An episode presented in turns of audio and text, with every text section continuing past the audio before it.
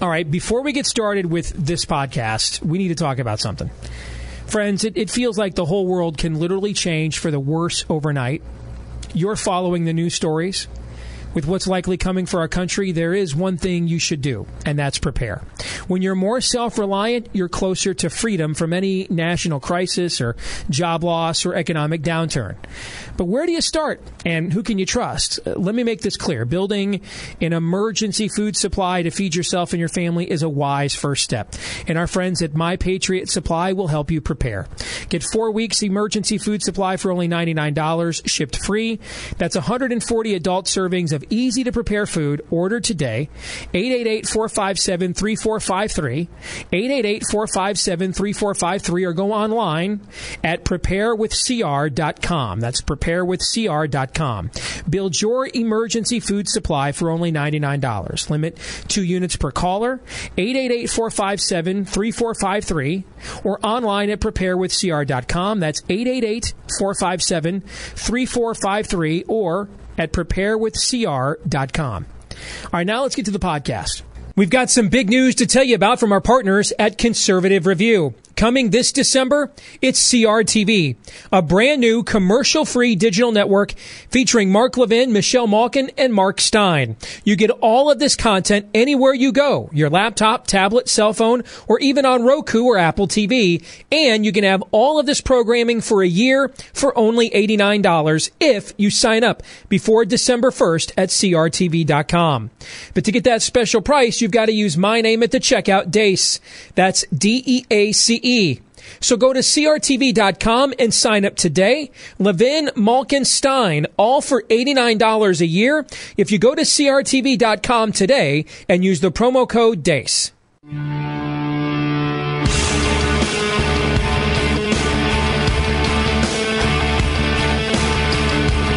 You are now about to witness the strength of knowledge. This is Steve Deace. Raising a banner of bold colors, no pale pastels. People should not be afraid of their governments. Governments should be afraid of their people. Our rights are inherent and essential, derived from our Maker. That is liberty. And liberty will reign in America. This is Steve Deace. And greetings. Happy Monday. Thanks for tuning in tonight on the Steve Deace Show. Powered by Conservative Review on the Salem Radio Network. We love to know what you think about what we think. Steve at stevedeace.com is the email address.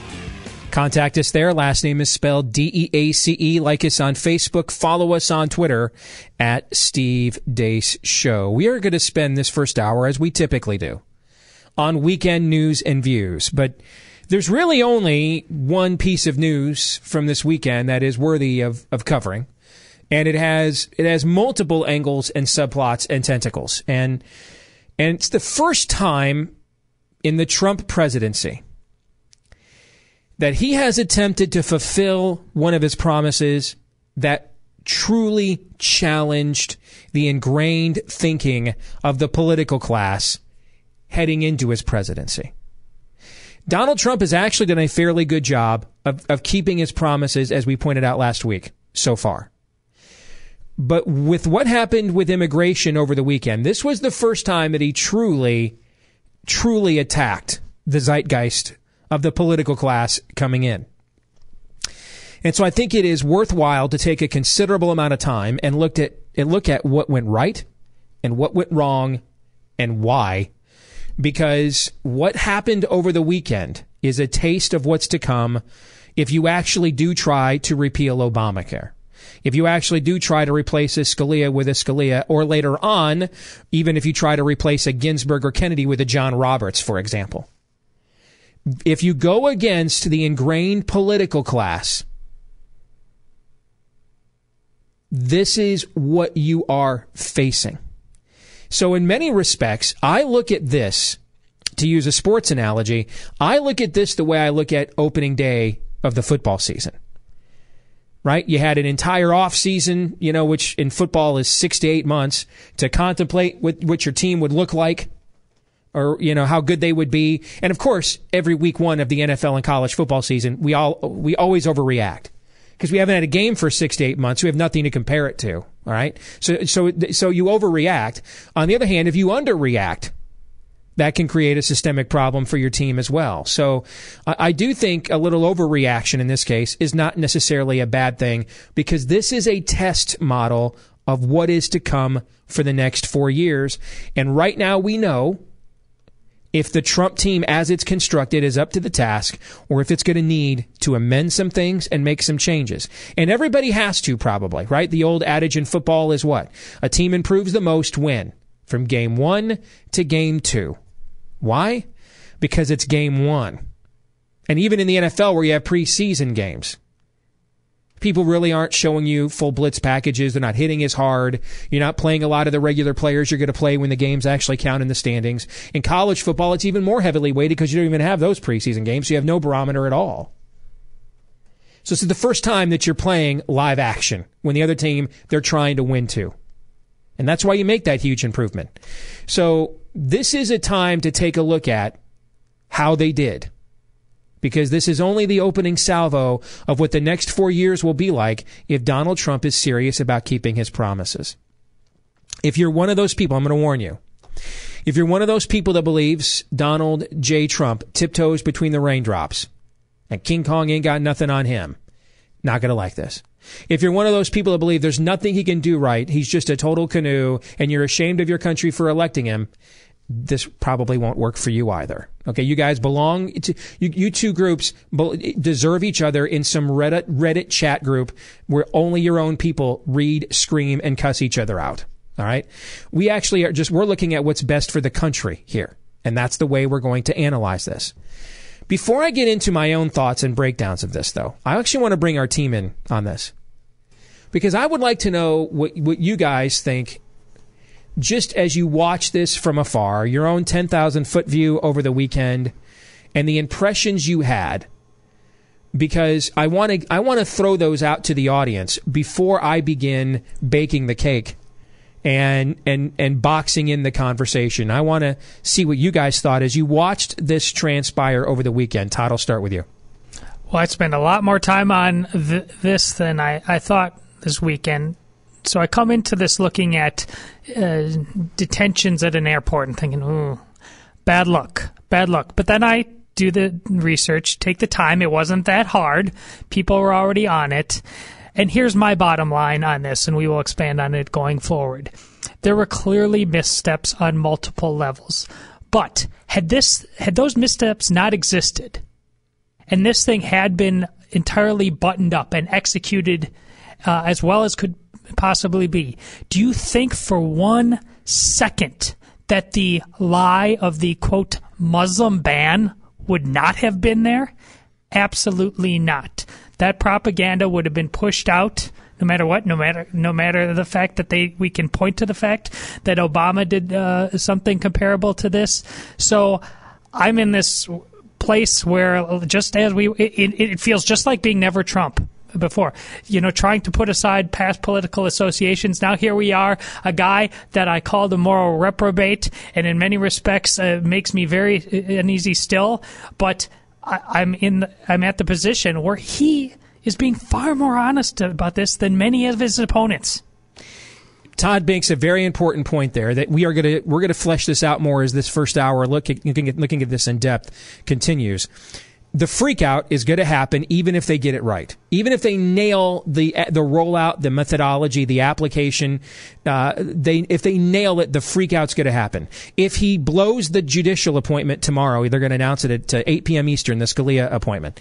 If he blows that, the, the same thing by the left will be said about that judge as if he appoints a Harriet Miers, David Souter type, as if he appoints another Scalia. We have to recognize this. This is something we have talked about on the show. Do not measure what is good for the country by left wing freakout. They are essentially, that's, that's just a mantra for them. It's a default setting. They, they can't overcome that. That's just what their worldview is. No matter who he appoints, what he does, it's the worst thing ever.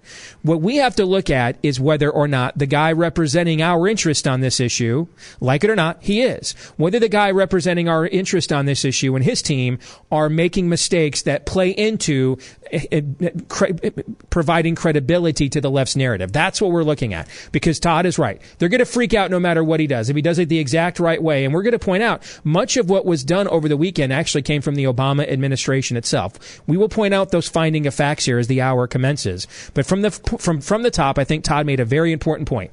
The left's going to freak out no matter what.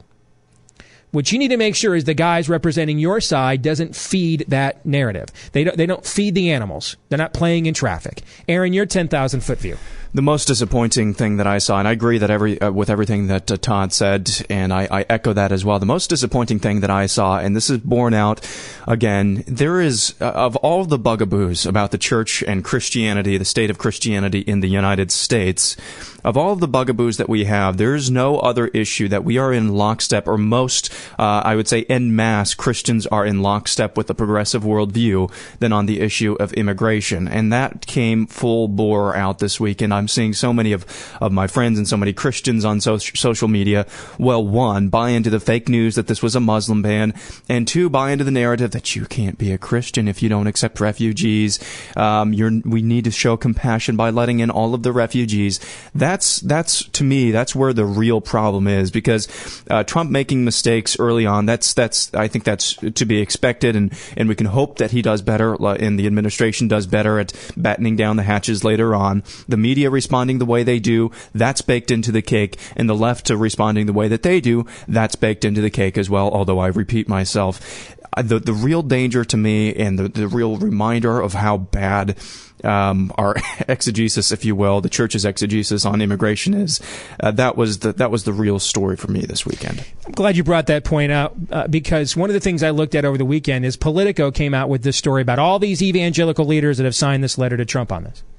So I went and read it, just like we did during the campaign when you had these alleged evangelical leaders. You can't vote for Trump, and, and it's very bad. And by the way, the letter, the letter said some of the things I was saying during the campaign, but we pointed out the people that were writing this letter are a bunch of progressive reprobate heretics that are trying to hijack Christianity because they see Trump's candidacy as an opportunity to lie to you. Mm-hmm. Don't buy that. So I looked at this this Politico uh, article. The one Christian so-called evangelical leader, which I've never heard of, uh, that they quote prominently admits in the article she voted for Hillary Clinton. I'm sorry if you voted for a woman who thinks a child in the womb is there to be maimed and dismembered. You've lost the high ground with me on the pearl clutching, okay? Uh, hands that shed innocent blood, one of the things God hates, okay? So if you flunk that test, you have flunked the rest. But there were some other interesting entities that were on there as well, and we'll talk about that when we return.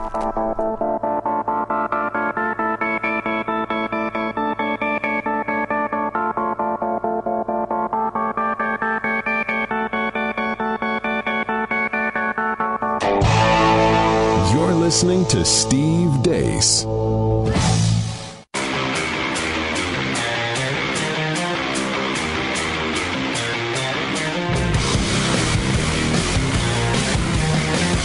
Where the Spirit of the Lord is, there is liberty. The Steve Deace Show.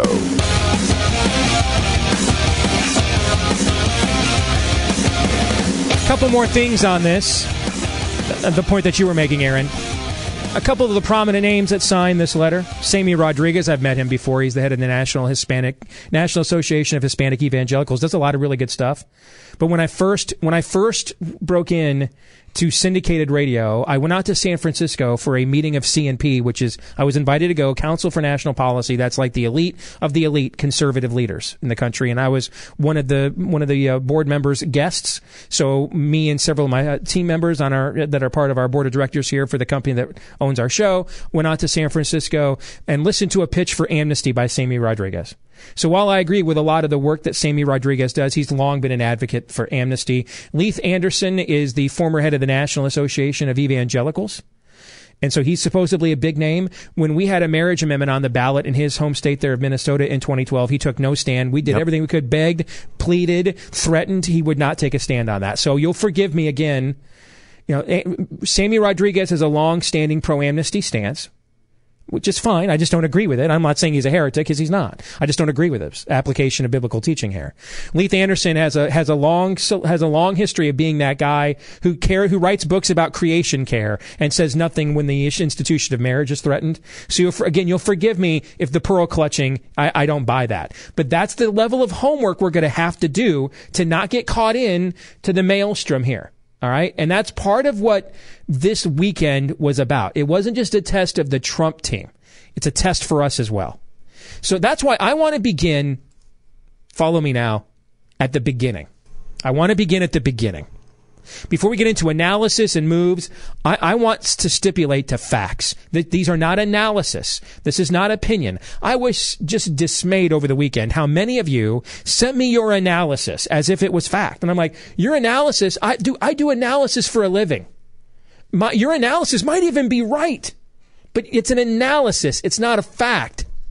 You know what's a fact? Facts. Facts are facts. Okay. Wait, back up. No. I could not believe, and I'm not, when I say this, I'm not talking just leftist trolls. I'm talking people on our own side. I mean, your opinion isn't a fact. Your analysis isn't a fact. Your conclusions aren't a fact. They might be right, but they're not facts. Here are facts. Number one, there is no right to immigrate to America or anywhere else for that matter. There is no right to that. None. No right. You have no right to immigrate to America. What if you feel it really, really? You have strongly? no right to immigrate to America. But you have really no, strong. You have no right. What if Americans are being really compassionate, though? No right, and and, and I can't. For those of you who assert otherwise, which is a lie, why on this on one hand you say our country sucks so bad, on the other hand we ought to just let everybody in? Why should we punish those poor people more by coming to such a crappy country? It makes no sense. You're contradicting yourself. All right. So number one, there is no right to immigrate to America or anywhere else in the world for that matter. That's fact number one. Fact number two, there is no Muslim immigration ban. There is a restriction on receiving immigration from seven nations known to harbor and or support terrorism. Now, why were these seven nations picked? Some of you are telling me, I noticed three Middle Eastern nations like Saudi Arabia, where the 9-11 hijackers came from, and Egypt, uh, w- which is another country that, that I think one or two of them came from. Uh, I noticed that they weren't on the list, so they must not be on the list because Trump has business interests there. Your analysis could be correct but it's not a fact. Indonesia is not on the list either. It has the largest Muslim population in the world. Trump has no business interest there. So again, your analysis may be true. I don't know, but it's not a fact. The fact is these seven nations were not chosen capriciously. These seven nations actually came from the terrorist sponsoring, sponsoring warning list that the predecessor for President Trump, President Obama, handed the new White House from their own Department of Homeland Security when Obama was in charge. This was their list. This was the list that the Obama Department of Homeland Security gave to the Trump Department of Homeland Security. And of course, Trump's cabinet is not fully implemented yet and in place. Many of the people that were still running the show under Obama still are. That's where those seven countries came from. Now, if you want to argue that those other countries should have been on there and they're not because Trump has business interests there, I'm okay with making that argument. Your analysis may even be correct right? Like George Takei, the progressive actor uh, turned Twitter activist. I can't believe those those other countries aren't on there. I said, so you're actually making an argument to put more countries on the list, for which I would agree. Thank you, appreciate it. But that's your analysis. That's your conclusion, not a fact. The fact is these seven nations weren't just play pin the tail on the Middle East, guys. They were chosen because they came from the Department of Homeland Security. That was the seven nation list President Obama's national security team had put together. And that's what President Trump's team followed through on. That's all.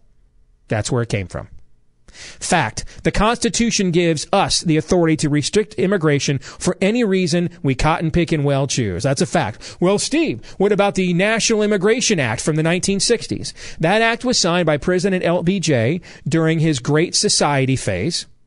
And it was done because people were alleging that America was letting in un, un, basically unfettered re, immigration from white European countries and restricting it from non-white countries.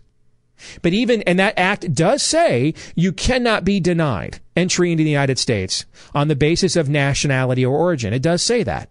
Except it says that with a certain clause. And would you know what that certain clause is? This does not override national security concerns. That is the number one factor in deciding who gets into the country. And for national security concerns, even this Immigration Act that many people were falsely, including Congressman Justin Amash, who was one of my favorites, he's wrong on this.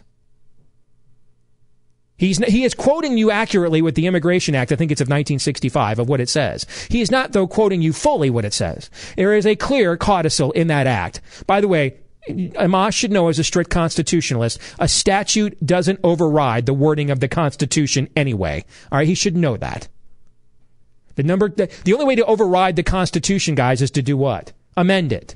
A statute doesn't override the Constitution. He should know that. But number two, the act specifically provides um, essentially an escape clause when national security is concerned. That when national security is the issue, we can deny access to anybody for any reason we want. That's exactly what, and why does it say that? Because that's what the Constitution says. Case in point, in 2011, for six months, President Barack Obama did not just suspend receiving refugees from Iraq, but visas as well. The same thing people are losing their mind, visas and green cards, losing their minds over Trump over, over the weekend. Why did President Obama do this? Because there was a threat that we were bringing in interpreters from Iraq that were actually helping to provide IEDs and terrorist materials. That's why he did it for six months. And there was no, and you know why you don't know that? Because there was no freak out over, over it. Because the conservatives thought, hey, for once he's actually doing something, putting America first. And the leftist, the globalist didn't say anything because, well, he's our guy, so we don't say anything. But this is this is modeled almost exactly off of what Obama did in 2011, and the countries chosen came directly from Obama's list as well, from his White House. Those are facts, not in dispute. Fact. None of the 10 countries in the world sheltering refugees, the mo- none of the top 10 country in the world, countries in the world for sheltering refugees not a single one comes from the West. Not a single one, including not a single European country that the left absolutely adores and wants us to become more like. Not even Merkel's Germany is in the top 10 of refugee sheltering in the world. Not a single country in the West. It's not just us, it's all of Europe. More facts, not in dispute, when we come back.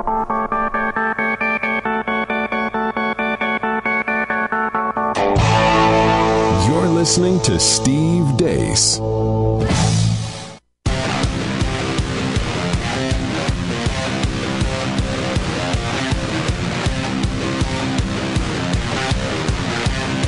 Breathe the free air while you still can. The Steve Deace Show. All right, more facts before we get to the analysis.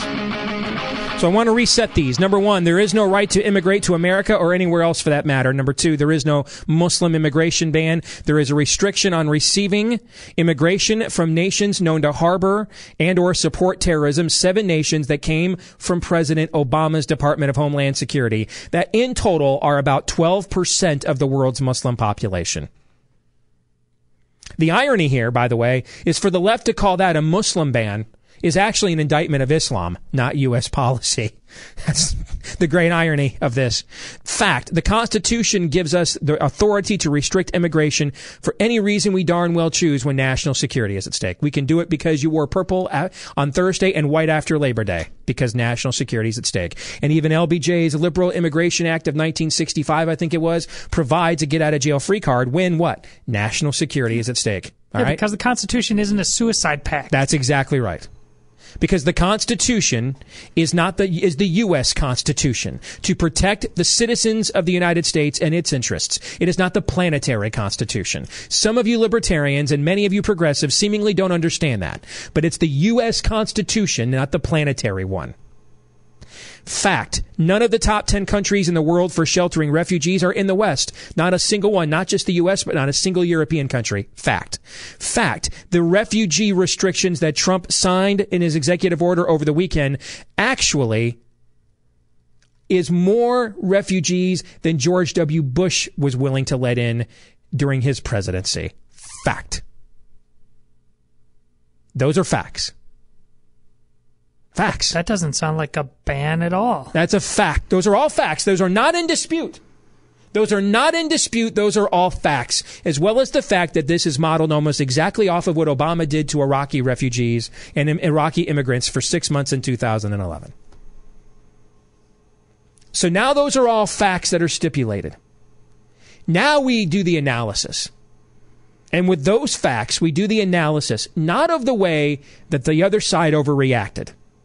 I know almost every other show that before we got on the air tonight, that was what they gave you. If they did you a disservice if they did. Breaking news. People who disagree with us are going to disagree with us. Developing on Drudge. Progressive globalists believe in open borders and hate U.S. sovereignty. Oh, here's one more fact I want to address.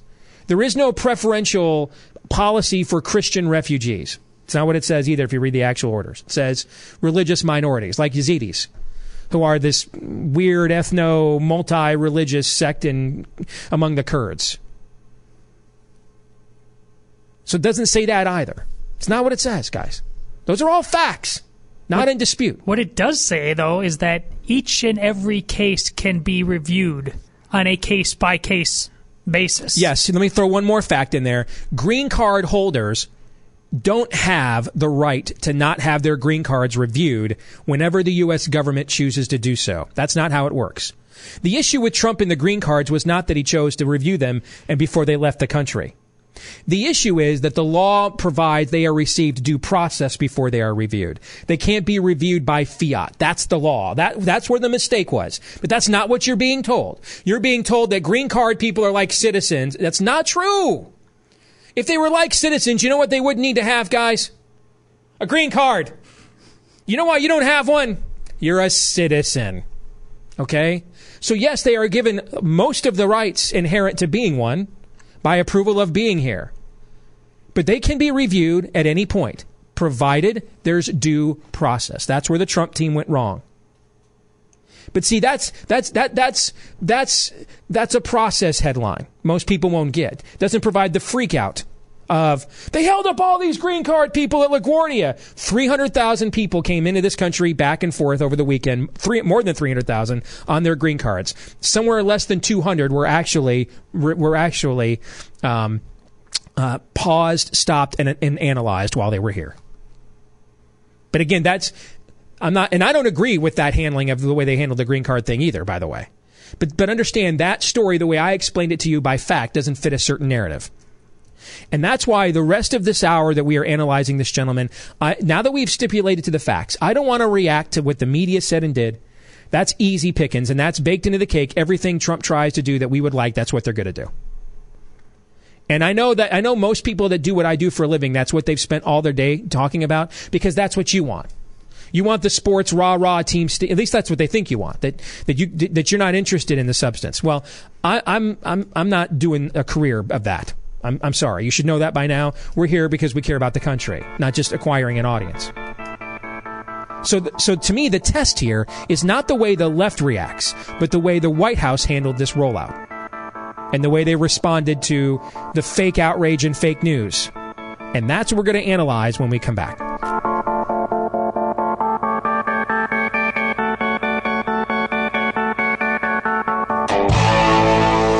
Listening to Steve Deace.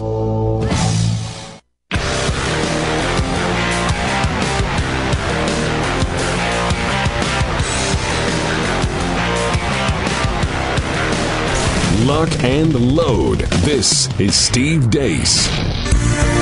All right, so here's the thing. Here, here, here is if, if you are if you are a Trump supporter, not cultist, but supporter, you believe in his message, or you are a Trump voter and you viewed him as a better choice than Hillary Clinton, despite misgivings, and you're in either one of these camps and you want to see him be successful. What we're going to talk about here the rest of this hour is what I believe is the key to his success. And that's why what happened this weekend is so important. And the Trump team needs to be doing what every good coaching staff does in every sport. They don't just do scouting of the other team. In fact, John Wooden, maybe the greatest coach in any sport ever, once said, I don't, I don't even watch film of the other guys. I go recruit the best players I can, and then I make sure we execute what we want to do because if we take care of our own business, we're going to win. I got better players than you. I'm not necessarily sure that the Trump team should feel that confident. But at, by all means, there needs to be some self scouting going on the next couple of days. And hopefully it's been going on all day today. What did we do right here? What did we do wrong? Let me begin with with because that that how you navigate this. See, Trump has defeated the media. I read a piece in USA Today. Trump would make a mistake to go to war with the media. Completely disagree. It's the best play that he has. He just can't overplay it. But it's the best play that he has. He's beaten the media. I mean, most Americans are now tuned in, are, are tuned out to media freakouts, Hollywood freakouts. They just, they just, whatever. You guys have done this before. The media that cried wolf, as Frank Luntz tweeted over the weekend. The key, though, is the Trump team's actions and messaging cannot there cannot then turn around and give credence and credibility to the media's false narrative. That's what cannot happen. That's how, that's the, that's the war against the media you can't win. Why? Because you're actually at war with yourself. And that's where you split your base, and that's when you're done. I spent a good deal of time on Saturday defending the Trump team on social media and what they were trying to do here. For two reasons. One, the fake news and outrage was way over the top. I couldn't handle it. I'm a truth guy. I just couldn't handle it. Two, the substance of what they're trying to do, if not necessarily the execution. The substance of what they were trying to do is what I spent well over a year advocating for during the primary because this was Ted Cruz's approach. Let's go after the nations that are known to harbor and sponsor terrorism. Dam this river at the source, right there. Did you know, for example, Israel, there are 16 nations in the world that will not accept refugees or immigrants from Israel? Did you even know that? Probably not. Doesn't fit the narrative. So here's point number one I want to make. And, and, and I spent a good deal of time Saturday trying to defend them on this. I woke up yesterday for church and I see that Mike Flynn's son, the Pizzagate dude who thank the maker shut his Twitter account down because that guy is that guy makes Ann Coulter look like uh, uh, Socrates. Okay, just a messaging disaster. Was on there was on Twitter praising Trump's Muslim ban at the same time that they were trying to convince us it was not one. And Rudy Giuliani goes on that Jeanine Pirro show on Fox News and says, "Well, yeah, this is a Muslim ban. They were just trying to figure out some way to do it legally." And I, I just I saw that when I got up yesterday morning. I just had my I, I should have had a V8 moment this is where it has to be just exact. This is this is why you feel like you have to join the cult or not join at all, because you get because it, they just force you, even when they're right. The way they execute puts you in indefensible positions, so you feel as if I have to become a freaking Kool-Aid drinker, or I have to just walk away altogether because you leave me no room for actual intellectual honesty whatsoever. When you have Flynn's kid and Giuliani going out there, they're un- saying those things, they're undermining your own message, guys. They're undermining your own message. They're giving the high ground to the fake news, just handing it to them. See, that's what's going to cost his presidency. It is not what somebody said from the Canadian News Service linking that tragic shooting in Quebec last night to Trump early this morning on the Today Show. The only people that buy that crap were never voting for you ever anyway. This last election proved it. And Twitter is not America either. Twitter outrage is not equal to American outrage. I think we learned that on November the 7th as well. But when your own messaging contradicts itself and you take people like me, for example, who are out there trying to defend you, and you just throw us under the bus and undermine us, that's how you will lose. You can't do that. So, so number one, how many of you heard the series of facts that I laid out to you? How many of you heard them for the first time laid out like that just now? How many? What I posted, what, what I just gave to you was, was uh, something I posted on my Facebook wall Saturday around lunchtime. How many of you, when you saw it there, several thousand people have shared it on Facebook. How many of you, when you shared it, that was the first time you'd seen those facts? That is problem number one. Problem number one. I have a high regard for my intellect and what we do here on the air. That being said, and sometimes that arrogance is my downfall. That being said, however,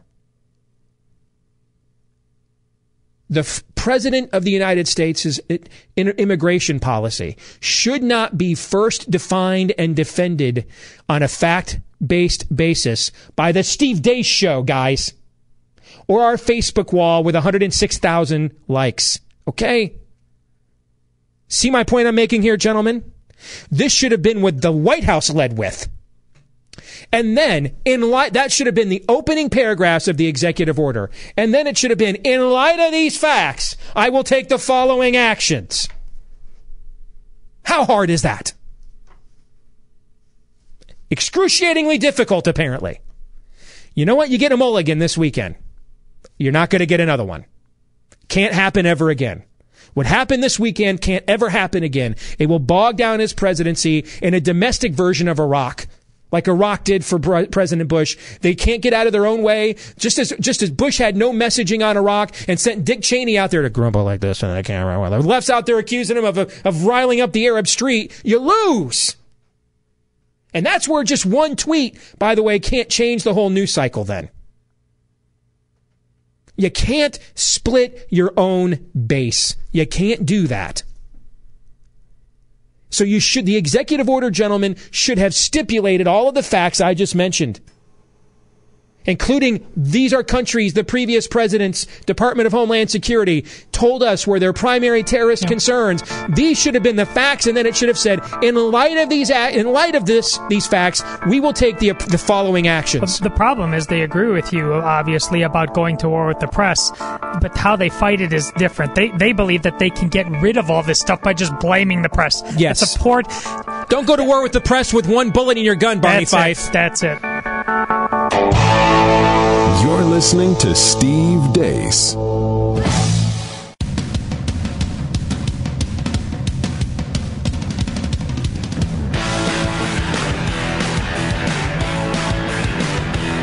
Bruce Jenner's favorite program. Call me Caitlyn. This is Steve Deace. All right, two more quick strategic errors the Trump team made this weekend, and we'll talk more about this next hour with Bob Vander Plaats. Number one, when we signed off here on Friday night, the Trump team had the left over its knee and was breaking their foot off in, in their backsides over the March for Life. Totally had them on the defensive. They were rallying the, their own base. And now suddenly that it's like that rally never happened. It's totally off the headlines because they came out the very next morning and rolled this out, tripping over their own offense, tripping over their own momentum. Uh, terrible look. That's a, that you can't make that blunder. All right. Don't change horses in midstream. Don't change topics when you're winning the debate. You know when you change topics, guys, when you're losing it. Like here's what they did do right. When the rollout here began to blow up in their face, Thursday's Supreme Court announcement became Tuesday. Right. Why? You change topics when you're losing the argument, not when you're winning it. When you're winning the argument, park the car, put it in park, let it idle. Hell, turn it off if you have to. Just stay there for a while. Grab a Snickers, not going anywhere. The March for Life thing was winning for them. They had a united base around the country rallied. They tripped over their own messaging. Can't do that. That's blunder number one. Blunder number two is they attempted to implement this policy before the fullness of Trump's cabinet heads were put into place.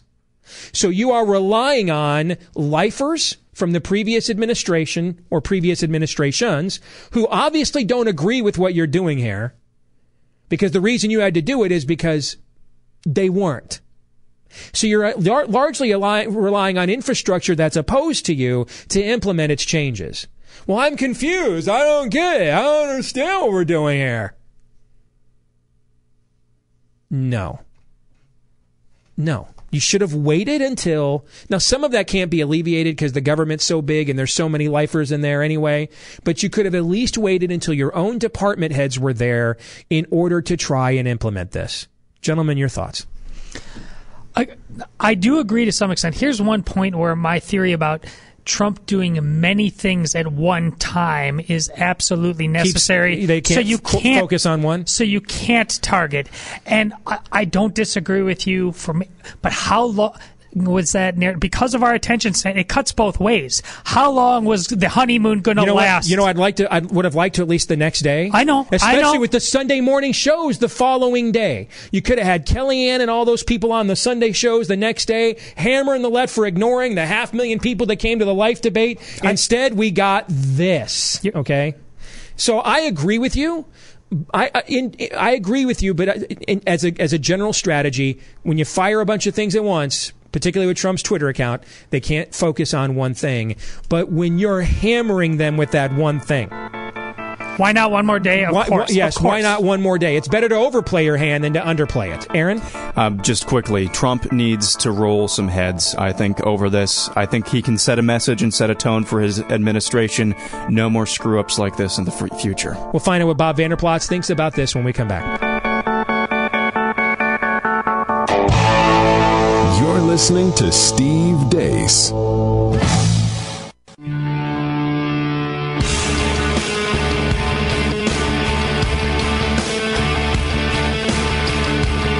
You are now about to witness the strength of knowledge. This is Steve Deace. Raising a banner of bold colors, no pale pastels. People should not be afraid of their governments. Governments should be afraid of their people. Our rights are inherent and essential, derived from our Maker.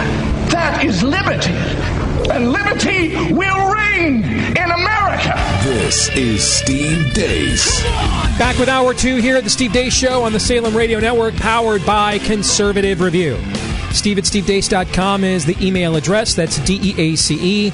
Like us on Facebook. Follow us on Twitter at Steve Deace Show. This is the hour we like to look at leadership. Bob Vander Plaats joins us from The Family Leader. Good to have you back, my friend. How are you? Good to be here. Doing really well. I want to get to your take on what we spent all of hour one describing, which were the events of this weekend. And we'll get to that in a moment. But I want to lead off with uh, the event to come tomorrow night. Uh, President Trump has announced that on Tuesday at 8 p.m. Eastern, he'll be naming uh, the long awaited, it's been almost a year uh, since Antonin Scalia died, so the long awaited replacement for who is arguably or was arguably the, the, the greatest conservative justice of his era, maybe in the last century. Uh, and and so I think this is an early barometer of his presidency. Uh, in fact, I've got a piece coming at USA Today uh, about that, and and I think this is not just an early barometer for his presidency. I've been saying that since before he took the oath, but I think it is for the conservative movement as well. When you look at the fact about one in five voters, uh, about twenty one percent, one in five voters said uh, Supreme Court appointments was their number one issue in voting. Only the economy finished ahead of that issue. It ranked ahead of terrorism, immigration, the budget. Only the economy finished ahead. Among those who said that judges were their most important voting issue, Trump won those voters by 17 points. It- so it, it, it could be said that it was the issue that put him over the top in the election. It certainly was among them, if it was not the issue. He has been adamant all along he's going to appoint pro life justices. So I think this is a credibility issue for his presidency. When so far, even though they always haven't executed it well, you can they are making a concerted effort to keep their promises. But this is one of the most important ones that he made. Also, when you look at the size of voting block that he brought to his side on this issue, it has a lot of political ramifications as well. And then I think it comes down to the integrity of our movement here, Bob. Uh, if if he nominates any of the judges that are being mentioned right now, Hardiman in particular, who the least is known about, but Gorsuch, um, you know, comes recommended by somebody I respect, and Robbie George wrote a book about euthanasia and the life issue, although not addressing it from an abortion standpoint a few years ago, but in his judicial opinions has not really had a lot to say. Pryor to me of the names being mentioned, the most problematic, he was the key figure in what happened to Judge Roy Moore. And when you look at some of what he has said about, you know, the, the tranny madness made up philosophy we're dealing with now in recent decisions, and he made those decisions in, in while knowing he was a candidate for this position when you would think this is when you'd be getting your Scalia on right about now, mm-hmm. right? You know what I'm saying? That you wonder if a guy's making these kinds of decisions now when he's up for the job, what will he do if he actually give him the job? To me, there's there's a few people out there that are hundred percenters, like Mike Lee. We wouldn't have to sweat them out. We know what they would do from day one. But if he gives us a Souter or he gives us a Roberts, what will the conservative movement do? Will it stand up and say, like it did with Harriet Miers, this just isn't going to work? Find somebody else. Or will it feel as if we've got to defend him? That's our guy. I, I think there's a lot at stake in this decision. What's your view? Well, there's no doubt there's a lot at stake in, in this decision. There's a lot of people that represent our base, which would be the, the faith base, the Christian base, the evangelical base, who would tell me, listen, I'm not voting for Donald Trump. Uh, I'm Mm-hmm. not voting for a lot of those things, but I am voting for the Supreme Court. And because I'm voting for the Supreme Court, Donald Trump's going to get my vote because I don't want Hillary Clinton appointing the next Supreme Court justice. I think you go back to the third debate. And the third debate, when it was the SCOTUS litmus question, Hillary Clinton stood right there and said, I'm going to appoint justices that will undo your way of life. She just told you that And right to your did. face. As a matter of fact, to her she- credit, she was honest about Yeah, it. and she said, you know, we, we need people who understand the way the world works, and the way the world works according to the, the Hillary philosophy of how the world works. And where Trump was very adamant about, I am going to appoint a pro-life justice. I'm going to appoint somebody whose whose likeness would be Scalia-like uh, when when this person gets appointed. And then you take a look at uh, what took place on this past weekend with the the the March for Life, and you have Vice President Pence going out and talking about how the cornerstone is the life issue. You have Trump tweeting about you have our full support. You have Kellyanne Conway. We hear you. We're listening to you. Basically, we're coming from you. I really hope and believe that this is going to be a good pick tomorrow night. Now, his decision is already made up. So to say what kind of pressure we put on him right now, I, there's probably not a lot. But the thing that's different today, Steve, and, and you're a good example of that, because of voices like yours, because of Twitter, because of Facebook, because of all the ways to get to get information today, it used to be these justices nobody had a clue who they are. Mm-hmm. You know, well, I guess they got appointed. They must be good. Ram them through. Today, we will know in a nanosecond if this is a good pick or not a good pick.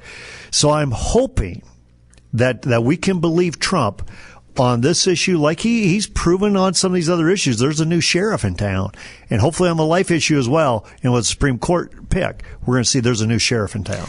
I think I think of the names most being bandied about, and I still would not rule out it would be somebody like Mike Lee or a dark horse because we know Donald Trump likes to uh, likes surprise. to surprise. He likes the entrance, right? I don't like the media to know before Exactly. I tell you. Among the names that are the most being mentioned, I think uh, the two most likely are Hardiman and Gorsuch. I think Pryor kind of had his trial balloon in the media, and the best he got from his base was meh, you know, because of the things I just talked about. Gorsuch and Hardiman are not as defined. Uh, Hardiman, I don't see a lot of uh, major conservatives whose opinions on these matters I respect backing him. There are people um, whose opinions I do respect. That uh, Kelly Shackelford, who's a friend of you and I's, um, uh, from Liberty Institute or First Liberty Institute now.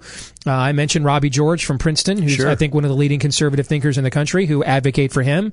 Uh, Andy Schlafly at Eagle Forum has known Neil Gorsuch since since they were in law school together and has a completely different take. That's exactly why I think that this is not the time to split your base over this of this appointment. Right now, you have the left on defense. They're not organized. You're replacing Scalia. This is not the fifth vote on Roe, on religious liberty. You're restoring the ideological balance that previously existed when Scalia was there. You go find a Scalia that every that is to replace a Scalia. It's like the, if the Packers had replaced Brett Favre with say Philip Rivers. Philip Rivers is going to be a Hall of Fame quarterback, but he's not a generational. Sure. They would have had a drop. He's not Aaron Rodgers. But they replaced him with Aaron Rodgers. They replaced a once in a generation quarterback with a once in a generation quarterback, and it's been a seamless transition. You need to replace Scalia not with John Roberts, which is better than what you would have gotten from Hillary Clinton, but with another Scalia. That's why you go get somebody right now that unifies your base and says, yes, you kept your promise, because when, when, if and when Ginsburg or Kennedy, who are the two most likely to step down because they're both in their 80s, if when one of them steps down, that is your fifth vote.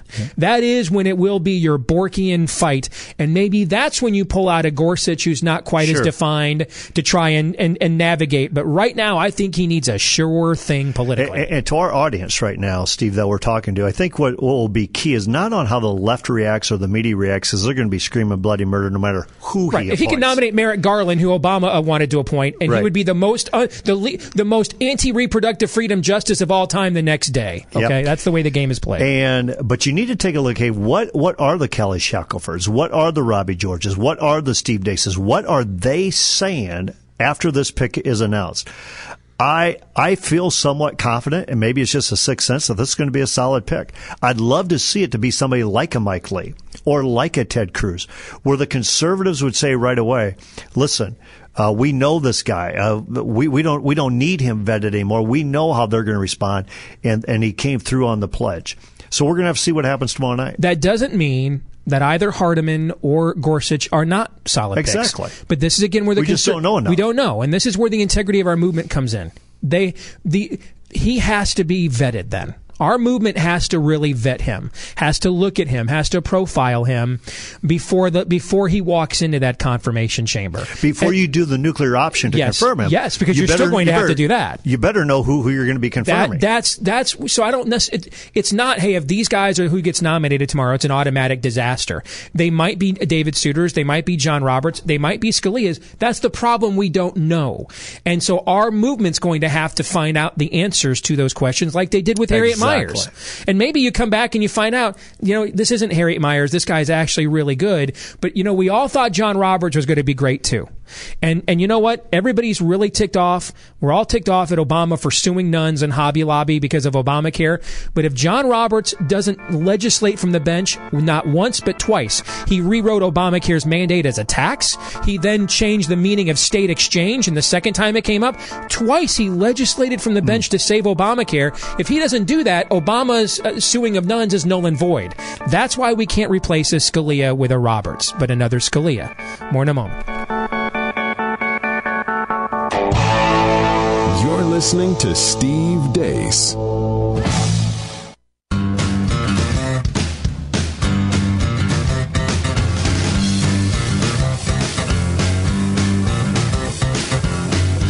Drain the Swamp, The Steve Deace Show. All right, back here on the Steve Deace Show, powered by Conservative Review on the Salem Radio Network.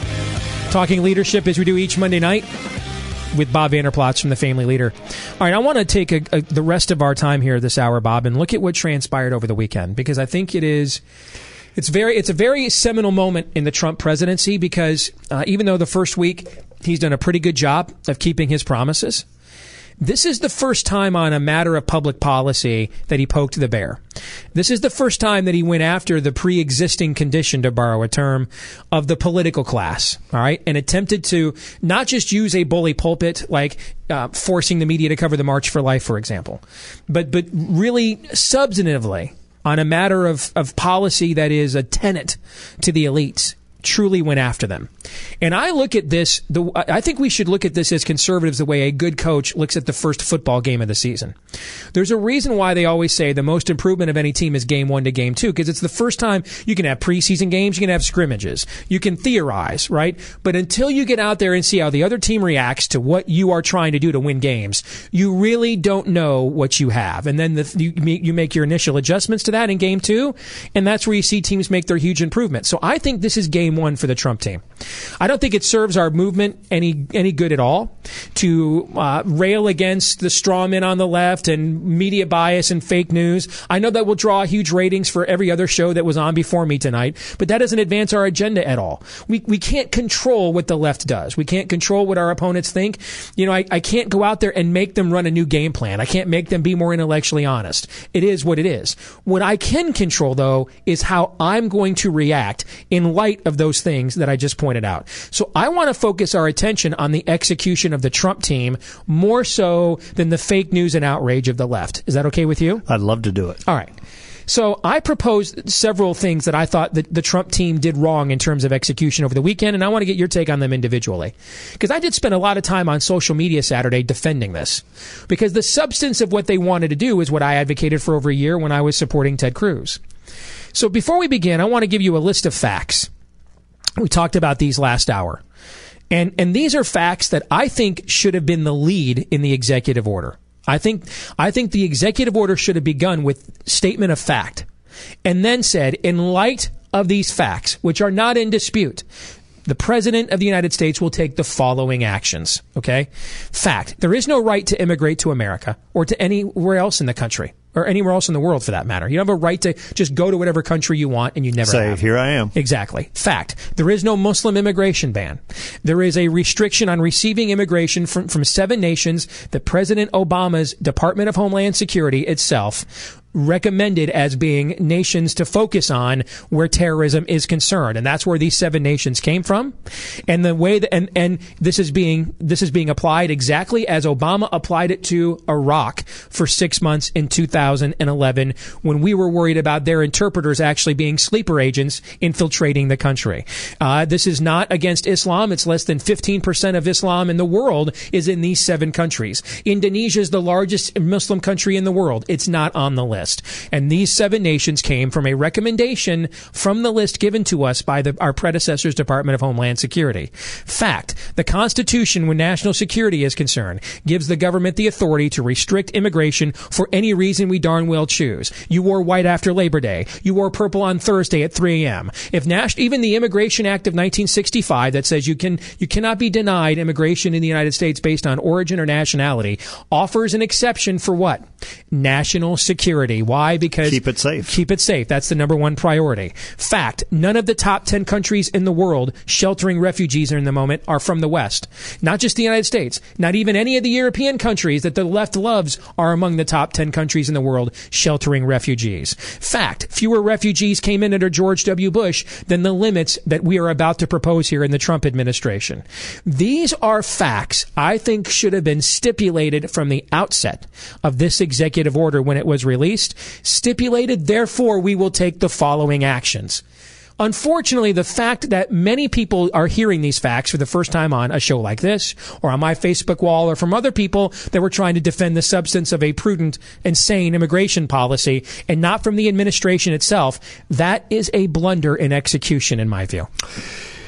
Well, well, first of all, I, I think you're exactly right. And and the Trump administration and President Trump, their, their number one goal is keep this country safe. And and so that's fact number one. Two is this is I mean what what you're hearing is that this is a, a, a Muslim test. This is a religious test. It's not a religious test. It's a security test. And there's there's an identified threat there.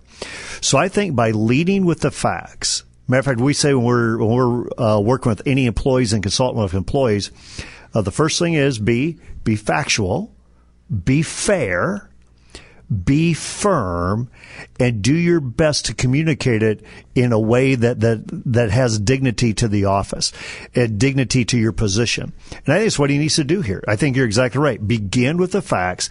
And then show why this is fair, but then you're going to be very firm. I'm not backing away from this thing. I think that y- you need to do this on offense because if you're constantly correcting, you know, it looks it's a good look now. Four years is a long time to test people's patience. Mm-hmm.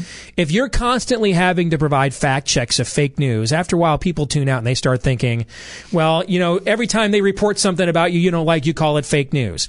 That's why you need to train your So like- constituents to so like- state the facts up front first. So, like these countries don't have a Trump hotel in them, so that's why we're banning it. Yes, but, I mean, you don't confront that. Uh, Move on. Yes, but but but you get things like that. Sure. When you don't state the facts of the case up front. So I, I think in anything that he's gonna that he's gonna do, whether it be this executive order or anything coming down the pike, I think to list that number one, here are the facts. Yes, start and, with that. and understand, America, we're being fair.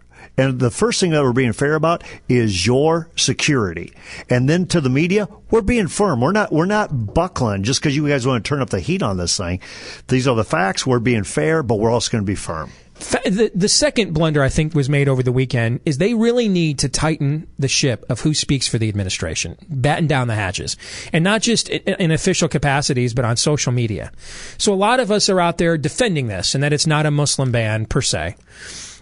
And then, you know, I get up yesterday morning to go to church. And I'm checking out my social media and I see Mike Flynn, the national security advisor, his son, Mike Flynn Jr., is on Twitter congratulating Trump on his Muslim ban. And then I see Rudy Giuliani went on some show with Jeanine Pirro or whatever on Fox News saying, well, it is a Muslim ban. We're just looking for a way to legally do it. And, and and now you're you know you're tripping all over your zipper, man, out there in public. You're undermining and throwing under the bus the people that are trying to defend you. And this is this is the problem you have at times with Trump's style, is because he forces you into a position where you have to either become a Kool-Aid drinker or just walk away entirely. Because there's such a lack of discipline. So I'm going to I'm going to go out there. I'm going to defend this all day on Saturday only to wake up the next day and see people that aren't even connected with the administration in an official capacity, but because they have been in the past with Trump, they go out there and they undermine your own messaging. It's like there's no place for any discernment at all. They need to really nail down who's going to speak for them and how. I, I agree with that. And you know, and I know, especially in the day of social media, it's awfully hard to control anybody. But you need to be very clear of those people who are certified surrogates to say, he doesn't speak for the administration. He doesn't speak for the administration. And then someone on the backside better be getting to those people and saying, knock it off. Two more things I think went wrong this weekend that need to be corrected going forward in a moment.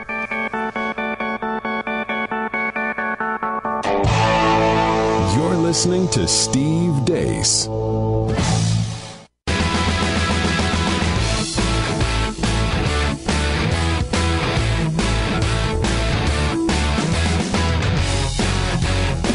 Rules for Patriots, the Steve Deace Show. All right, back here with Bob Vander Plaats from the Family Leader here on the Steve Deace Show on the Salem Radio Network, powered by Conservative Review. I think it's, again, very important for us to look at the rollout of Trump's attempt to, to truly go on offense on an issue he made a promise on because there's lessons that need to be learned about what worked and what didn't work because you got a taste of what the left's going to do every time you do this, regardless of the issue. This is what it's going to be. And so I think you need to look at your own game plan more than worrying about complaining about the other team's game plan that you can't control. And the one word we used last segment was the word fair. Mm-hmm. Understand the left has no intention of being fair. No, that the, the media, the left, anything you do is being put through. How can I kill Trump lens? Exactly. How can I take Trump down lens? That's exactly why you need to self scout. That's exactly why the other team's out to beat you. And, and every t- every time you fouled them, the ref lied. Every time you didn't foul them, the ref the ref gave you a favorable call. That's this is a contest. It's a competition. The other side's never going to admit when the ball went out of bounds off of them. That's Mm-hmm. never going to happen, guys. Nobody's ever going to raise. Nobody's going to go to the ref and say, you know what, I fouled that guy. I, I was holding him last play and you missed it. You should penalize me. It's not going to happen, guys. So you've got to concoct a game plan and acknowledgement that the other team's trying to beat you, no matter what you say or do, no matter how noble, unvirtuous it may or may not be. You can only control your reaction to the situation. And what you can't do is provide a narrative that feeds theirs. You can't go out there and expose the fact that it's not a Muslim ban and they're making it and they're saying it wrong. And then have two of your, especially in Giuliani's case, one of your top surrogates go out there and call it a Muslim ban. You can't do that. That's, that's what you do when you start scoring points for the other team. And now you are, now it goes from fake news to, well, maybe this actually is the news now. Point number three on this. So we've talked about um, uh, statements of fact leading into the order. We've talked about who gets to speak. The third thing that I think they've got to look at here uh, is the timing of this. And that's really going to lead to the next two things I want to talk about. The first part of the timing on this, we'll do this one because it's shorter and this is our short segment of the hour. They don't have their department heads implemented yet. Most of their cabinet officials, even the ones that are confirmed, are not in place yet.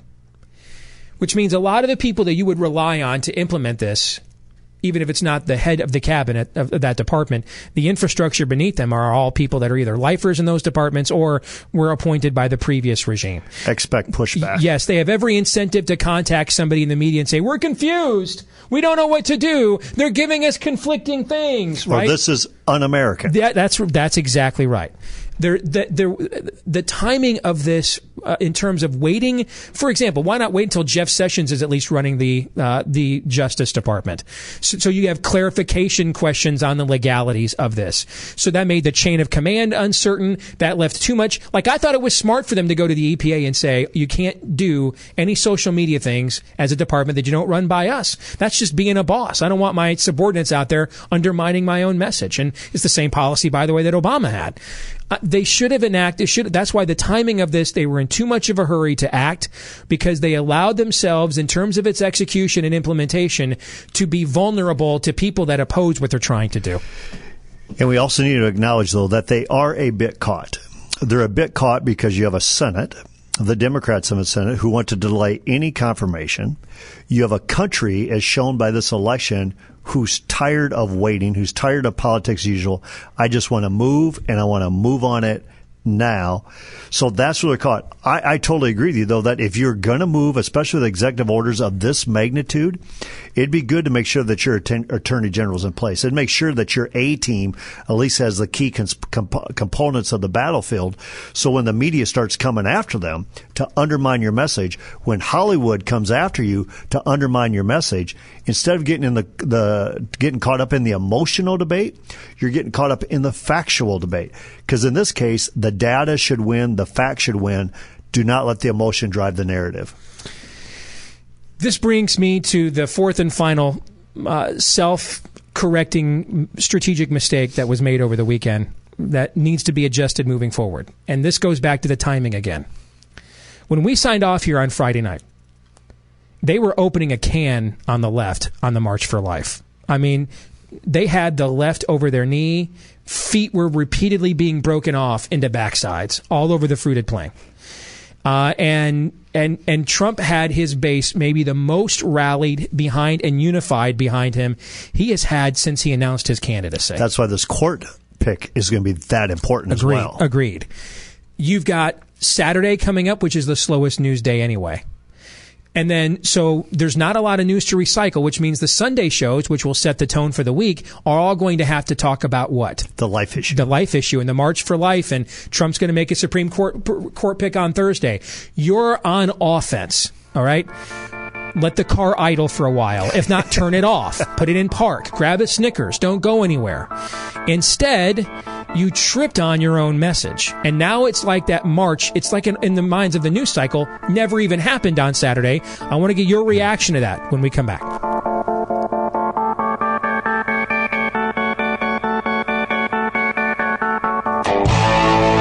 You're listening to Steve Deace.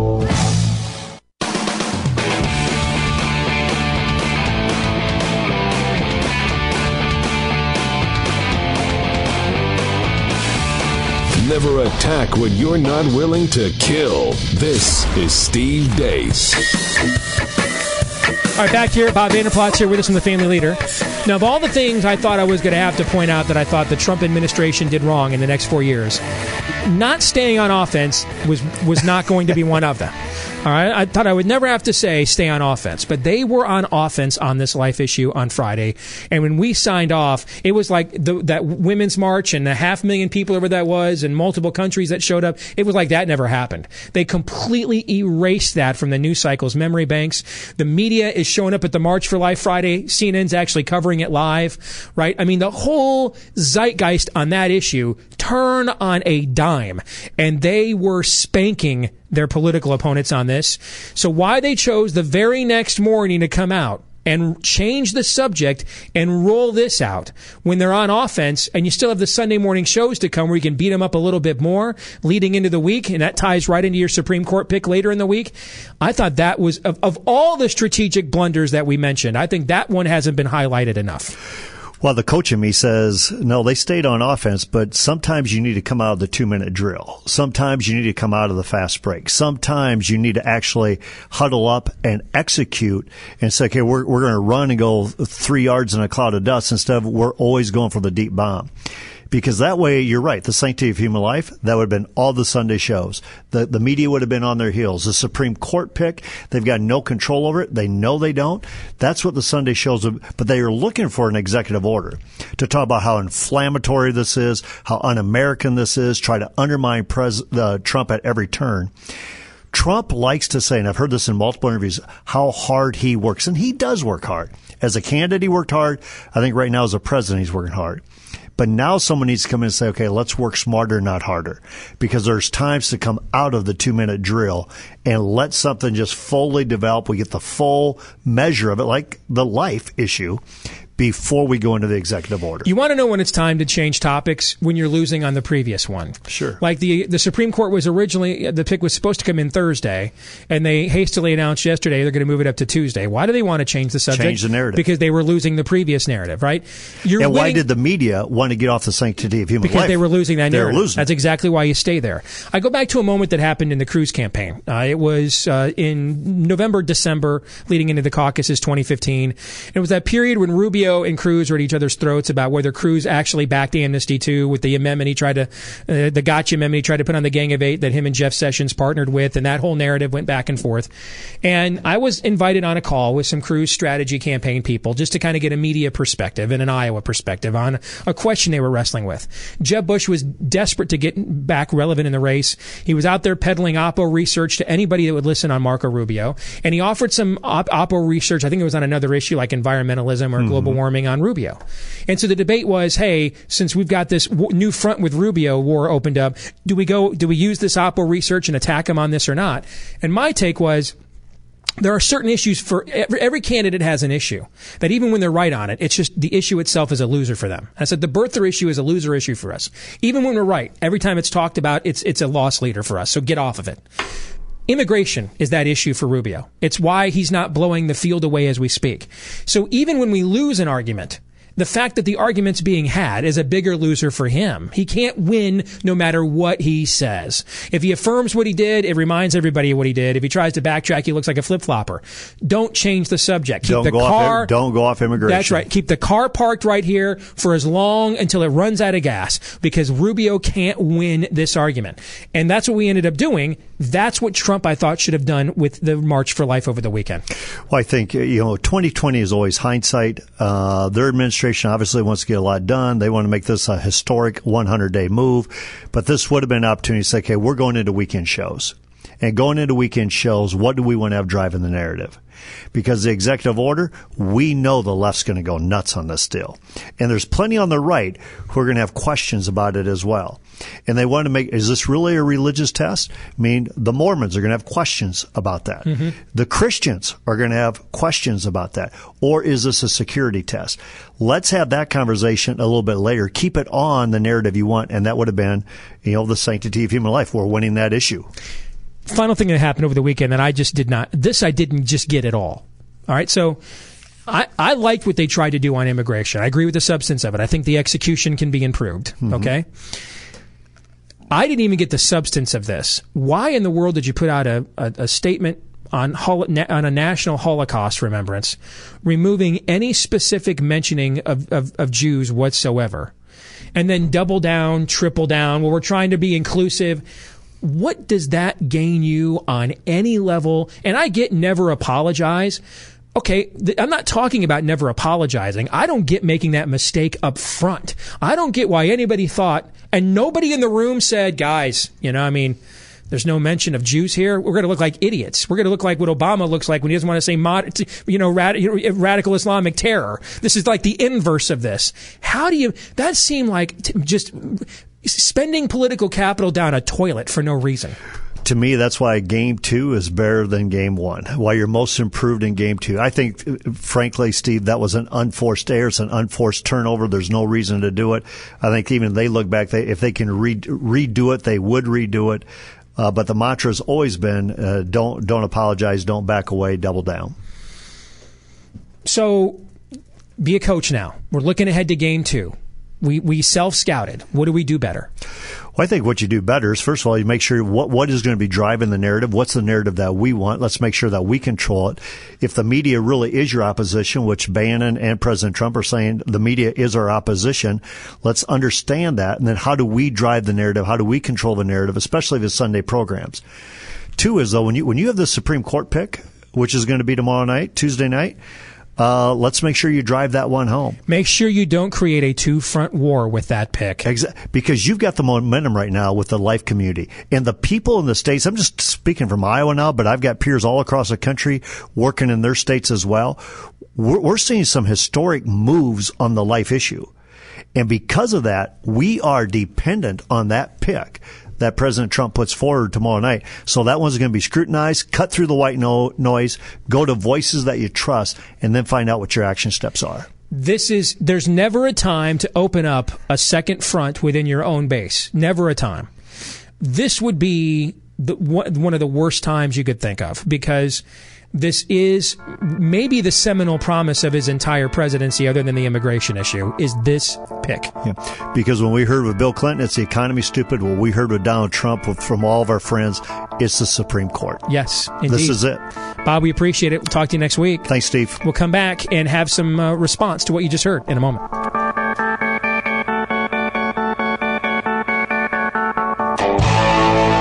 You're listening to Steve Deace.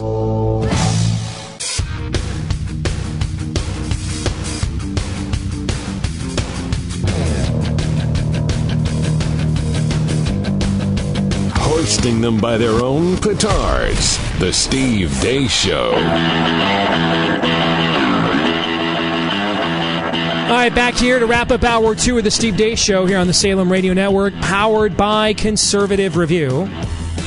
Let's get some reaction to the conversation we just had with Bob Vander Plaats. Aaron, what uh, was said uh, during the course of this hour that uh, stood out to you? I- I'm going to tell you what I learned during this hour, and I think this is the main lesson that Donald Trump and his administration needs to learn. This is what they need to do next time and every single other time. Leave nothing up for clarification Hmm. ever. Ever. Especially with these types of executive orders, where there are a lot of moving parts and there are a lot of organizations uh, within the uh, Department of Homeland Security that are involved. You can quickly get into the me- weeds if you're the media, and the we- media loves them some weeds because they can lie in the m- weeds, no pun intended. Leave nothing up for clarification ever again be very very specific because the uh, as as low information as the uh, populace is the people consuming media are Uh, the media is very low information as well don't let don't give them an opportunity to get off into the weeds Interesting. I think that's a very salient point. Todd. It's very salient, as were many of Bob's, but I can't help but wondering if, if it, these are these are conversation pre-Trump conversations we're having, I, I, and I, these are the conversations I still have in my head. But how many of them are still applicable? We are talking with the force of nature that is the Incredible Hulk Trump presidency. He, he's just a dog chasing a car. He just does things, which is not to say he's dumb, but his his, his calculus is just different. E- even if it's even if he had everything buttoned up, he is clearly trying to trigger emotional reactions. He's not trying to avoid them. It's it, You're right, but here's the thing. He is the Hulk. He's the most powerful force in the Avengers. But he's just one of the Avengers. He can't do it all, right? There's other people on the team that that can fill in or at least there needs to be if there's not. You know, that can that can provide those sorts of things. I mean, we you know, Trump last week, he's asked about, you know, his positions on torture, for example, and how they're contrary to Mattis. You know what he said? I, hey, I put, I put General Mattis in charge of the Pentagon, so he's going to make those decisions. And if they work, I'll stay, I'll, it's none of my business. He shows you a willingness at times to delegate. He shows you a willingness at times to realize when he's maybe in over his depth. Therefore, it is reliant on the people. What have we talked about since the election? The conservatives around him are going to have more to say about the failure and success of this presidency than he himself will. So, where are the people around him? This is where the Stephen Moores and the and the Steve Bannons that are being speculated as the architects of this. This is where, if, if you're going to go down these roads, then you owe your boss, who happens to be the president of the United States, a forensic actuarial strategic analysis of what the next four, five, six steps will be after you do these things so that you're not seen reacting all the time. You know, the, one man can only do so much. The rest of the team around him has to compensate for those things. You're listening to Steve Deace.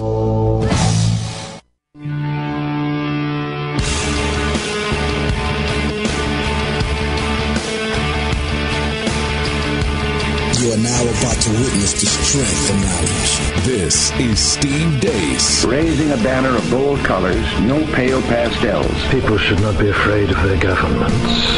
Governments should be afraid of their people. Our rights are inherent and essential, derived from our Maker. That is liberty.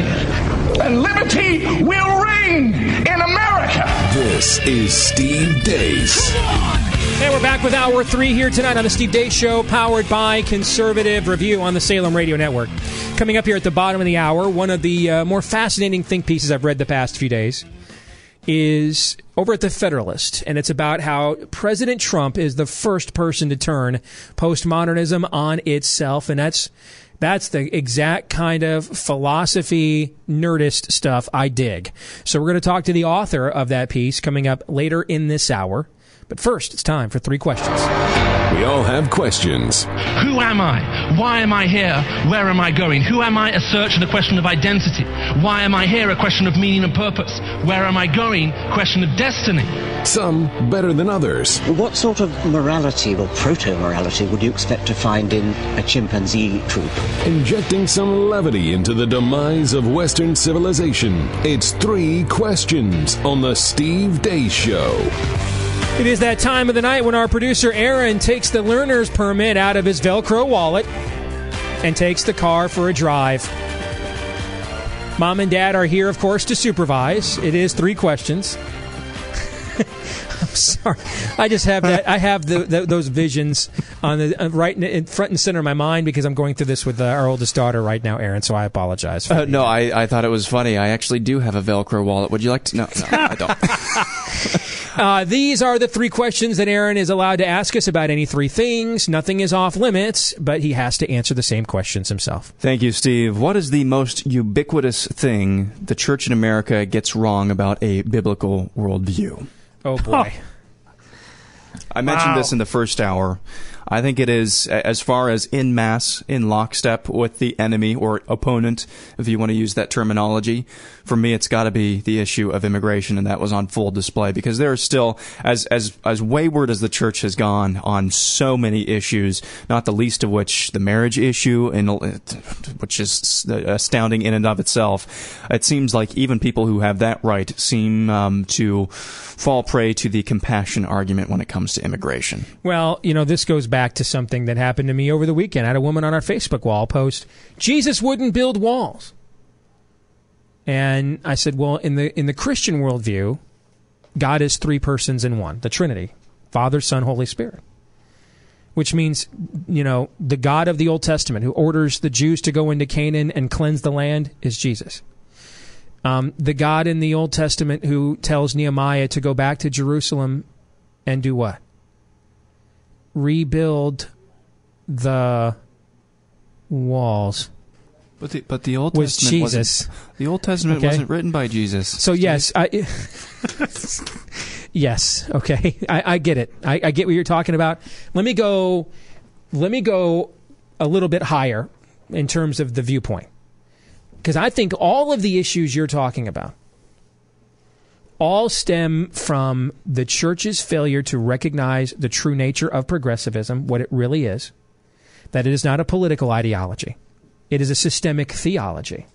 It has its own ecclesiology, government just as the church. It has its own creation mythos, naturalistic, by um, only naturalistic means evolution. That it is the heresy of this age. It is the Marcion. It is the it is the Arius. It is the Pelagius. It is the heresy of this age is progressivism. And its intent is to challenge the church for supremacy morally and philosophically in a culture and to ultimately replace it. And then the church has played into this by not only identifying the true nature of progressivism and therefore allowing it to seep into its own uh, it, it, its own walls, Todd, but the dangerous du- dual or dualism of that is this comes at the same time, and maybe that's not a coincidence, that the church has largely abrogated teaching serious theology to its members. And remember, all the greatest evils are perversions of the greatest goods. I mean, th- th- there's a reason the devil doesn't come out with pitchforks and horns and is that transparent because uh, that would open us, us to the truth much more quickly. The devil is a liar. So it's the spin on the most fundamental truths where he gains victory. The church has, I go right to the very top. The most true thing we should need to know about God is that God is love. And we have that definition so wrong. G- Love is equal parts mercy and justice. And the scales are totally out of whack on that front. Question two If you had to invent three book titles that you would pull off the shelf based on the title alone, what would you name them? So, in other words, what's good clickbait for books? Oh, uh, you won't believe what Donald Trump did next. This is going to make Donald Trump mad. I can't believe Donald Trump just did this. Those would be the three I would choose. You want clickbait? That will do it. And from all sides of the aisle every time. Let's see. Something with cuck in it. Number Yeah, one. dispatches from Cuckistan. Uh, wow, you gave, you made us do three of them.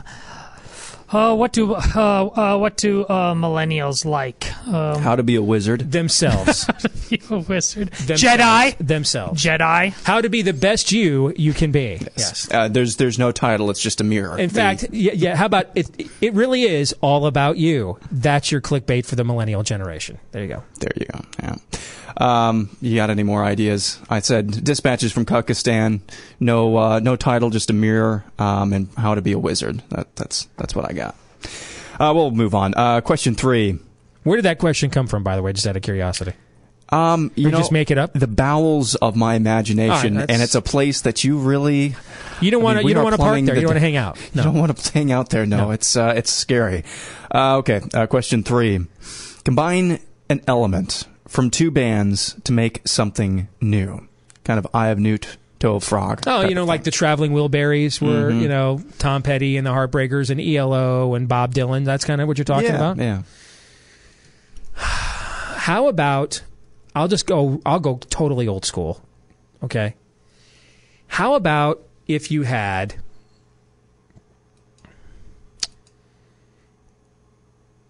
Paul, John, Pete, and Keith? If your Fab Four were Paul McCartney, John Lennon, Keith Moon, Pete Townshend. I'm tracking with you. You see where I'm going with this? Yeah. All right. So, because listen to me, the Who is like the ultimate supergroup. You could make the argument that all four of its members were the greatest members, were the greatest at their spots in rock history. I don't think they're collectively they didn't. They're not as great as the Beatles. I'm not saying that, but they're they're they're singular talents. You could certainly make an argument Keith Moon's the greatest drummer of all time. You could certainly make an argument John Entwistle is the greatest bassist of all, time. You could certainly make an argument Pete Townshend was the greatest guitarist of all time. Uh, and you could certainly make an argument that Roger Daltrey was the greatest frontman of all time. He would be right up there with Robert Plant, etc. So I was trying to think of which two. I mean, so to me, the two weakest members, and when you're dealing with the Beatles, weak is a relative term. The two weakest members would be George, and uh, who Harrison probably didn't come into his own as a musician until after he left the Beatles, and Ringo Starr. Clearly, from Ringo Starr to Keith Moon is an upgrade. I don't think anybody in the universe would debate that. So maybe instead you just keep the rest of and and you know if if, if I'm going to put another guitarist there because McCartney is your bassist, if I'm going to put another t- guitarist there, why wouldn't I put Pete Townshend there? So what do you think of that swap out, Todd? Well, I mean, you're you're you're playing with fire. I mean, you're at the top of the mountain, Zeus. There, you know, rearranging the elements. Go- That's go big or That's go bold. home. I'll, I'll I'll be a little bit more uh, humble. How about we combine uh, uh, go orchestral '80s hair rock? You know, get, get some. There's a local sports radio show here that does something pretty funny with a, a fairly modest achievement in sports, and they put very very heavy music over it to make it seem really heavy. You know, you they they've done this really good, like with Metallica, orchestral. You know, bring it- th- that's fantastic, and they can do that. But can you imagine like like Motley Crue with like a great orchestra? Let- let- I'll say this: the, one, of the, one of the best concerts I ever went to was 20 years ago. Hilton Coliseum in Ames. Page and Plant were touring, Mm-hmm. And got I spent the most money I could spend to get the best seats I could get. So we're like 20 feet from the side of the stage, and the concert was great. But when they came back for the encore and they did Kashmir with the Des Moines Symphony Orchestra as their Uh, backup, grief. mixed with everything else, that was hair on the back of your neck kind of, kind of stuff. That song's like nine minutes long too. Uh, I would do like Daft Punk and Andre Rieu. Not all that familiar with either one, but I'm not cool anymore. So Andre Rieu is uh, is the uh, violinist that uh, your grandparents like because he's on PBS all the time. Just I'll have to take your word for it. you say things like that. It's just all I hear is you like trying to bait people on Twitter to come at you, and you're on the cat forum. I just, You know, I, I have no idea what you just said right there. it's okay. That's two of us. As a matter of fact, that is two of us. Yeah. We'll come back maybe.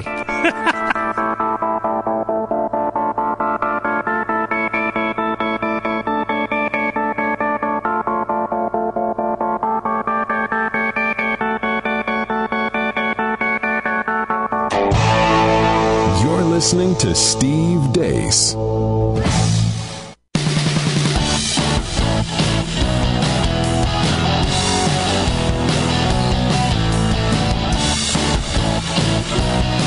How conservatives can win again. The Steve Deace Show. Now for something completely different. We need to have a talk about An excursus on natural theology. I prefer metaphysics to theology. See, there's no guilt in baseball. What in the wide, wide world of sports is going on here? Can we talk about something else? Certain aspects of his culture may seem absurd, perhaps even offensive. You cut the culture crap and get to the hotel? We gotta get some buzz going.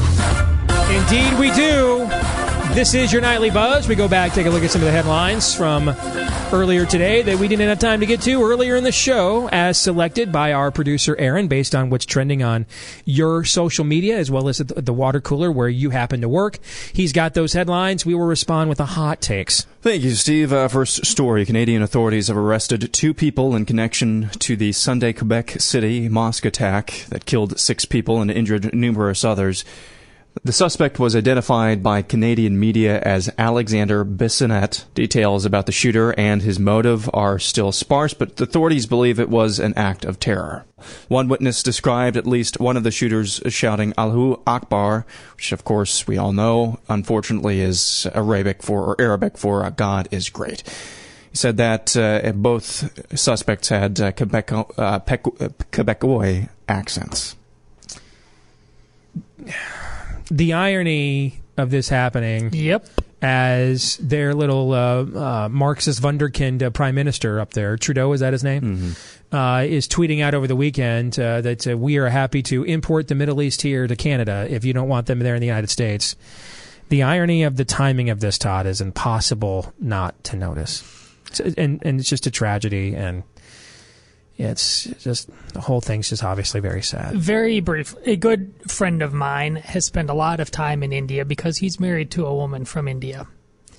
And he said you know, th- that this entire conversation is just totally detached from reality. He said there is a reason that there are states named Bangladesh and Pakistan. All used to be a greater India. He said the population of all the same ethnicities. So th- th- there's no tribalism there, and that the only difference there's no different colors of brown, no different shades. The only difference is Islam's fundamental inability to get along with others. Until we embrace that, we're all lying to ourselves or each other. I, and you have to understand that a lot of people don't know what words like jihad mean. Uh, it, it doesn't mean holy war. Uh, it it it means uh, struggle, inner struggle. That's what it means. The, the struggle for the spread of Islam. That's why that's why you'll often see the more correct description of being violent jihad. And a lot of people criticize that and they think, well, that's from the Department of Redundancy Department. No, it's not. Every Muslim is called to jihad. Every Muslim is called to struggle for the dominion and spread of Islam. Violent jihad is actually the correct terminology because it is only a small, scant percentage that will engage or advocate for violent jihad as the means of acqu- of, of of of participating in their struggle for Islam. Which doesn't mean they don't believe in it, they just won't do it themselves. Well, that could mean that too. But even if we're only talking 10 or 15 percent of a, a religion of a billion people, you're talking about still one of the largest armies ever amassed for the purposes of oppression in the history of the human species. Okay, so you have to recognize that. You have to understand that, and you have to look at what's happened with essentially, uh, you know, Vichy enclaves of, of Islamism that exist in countries like England and, and the such for now, because this is inherent to their religion. Radical Christianity says you lay down your own life in order to spread the faith. Your willingness to follow in Christ's footsteps. Love knows no greater man than this, that a man would lay down his life for his friends. Radical Christianity says, no, Steve, well, there's radical, people that, people that, be, that claim to be radical Christians and lash out at others violently are just radicals. They're, that's not inherent to even Christianity. In fact, Christianity is debated within itself from its very inception to what extent to be nonviolent, actually. Radical Christianity says that you are willing to lay down your own life as a testimony to your faith. Radical Islam says you are willing to take the lives of others as a testimony to your faith. Until we recognize this, And so the dist- we, uh, you're going to have a hard time playing well with others. And so the distinctions are making and embodying the fact that the people that they want, uh, that this whole refugee thing is now saying it's people are saying it's going to cause more terrorists. Really? Wh- Why? I thought this. That's you a total people here? contradiction. You're right. And, and why then are the nuns on the bus then not also being pushed to the That you, same you brink? are exactly right. When people say orders like what President Trump tried to do over the weekend will create more terrorists, that can't possibly be true unless what Islam's critics are saying about them is also true. You're you're making the case against yourself when you say things like that. And forgive me, I said nuns on the bus. I meant little sisters of the poor. They are much different things. When when when Obama spent months denying sanctuary to that German homeschooling Christian Yes. couple about a year or two ago, did it did anybody write stories? This is going to prompt Christians to rise up and blow up buildings. Christian terrorism? Of course not. All right. So the the idea of restricting Muslim immigration only would create terrorism amongst Islam if terrorism was endemic to a certain strain of Islam. You're actually making the critics of Islam's case for them when you say things like this. Next story President Trump has signed an executive action to revoke two regulations for every one enacted. Uh, the officials, some officials told the Associated Press that they're naming the new directive a one in, two out plan. Federal agencies will have to revoke two regulations for every new regulation they request. Trump says it'll be the largest cut ever to the American regulatory system.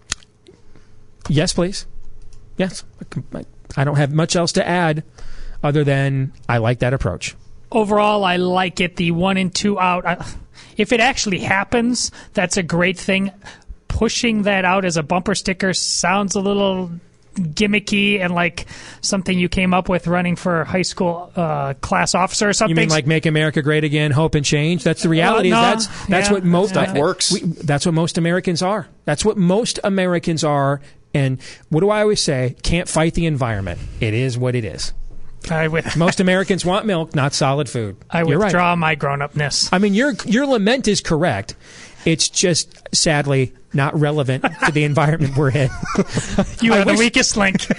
I mean, I wish the reality is if, if if if if the environment were capable of sustaining your lament, your lament would not be necessary. The fact that you have to make this complaint in, is indicative of the fact the environment actually relates to these sorts of sophomoric uh, talking points, and, and that's the reality. Last story on Sunday night, the Netflix series Stranger Things won the Ensemble in Drama Series Screen Actors Guild Award. David Harbour, the actor who plays a rugged local law enforcement officer, Chief Jim Hopper, launched into a speech about, guess what? Just wait for it. The supposed evils of President Trump's immigration reform executive order. Harbour stated, We will shelter freaks and outcasts, those who have no homes. We will get past the lives. We will hunt monsters, and we are lost amidst the hypocrisy and the casual violence of certain individuals and institutions. We will, as per Chief Jim Hopper, punch some people in the face when they seek to destroy the meek and the disenfranchised and the marginalized. And we will do it with soul, with heart, and with joy. And we will do it from behind our gated communities out here in Beverly Hills, Hollywood, and Burbank, while the rest of you plebeians out there in middle America, you will import, um, because you're so deplorable, you will import these potential dangers into your neighborhoods while we sanctimoniously criticize you from out here in uh, California. Yes, please try punching me in the face with joy. We'll see how long your joy lasts. You know, I just. And that's why Trump got elected. That's all I can say.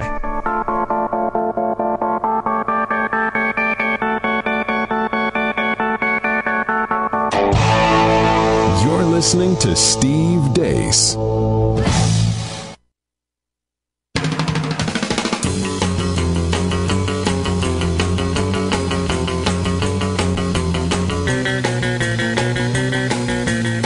Liberty's bat signal, The Steve Deace Show.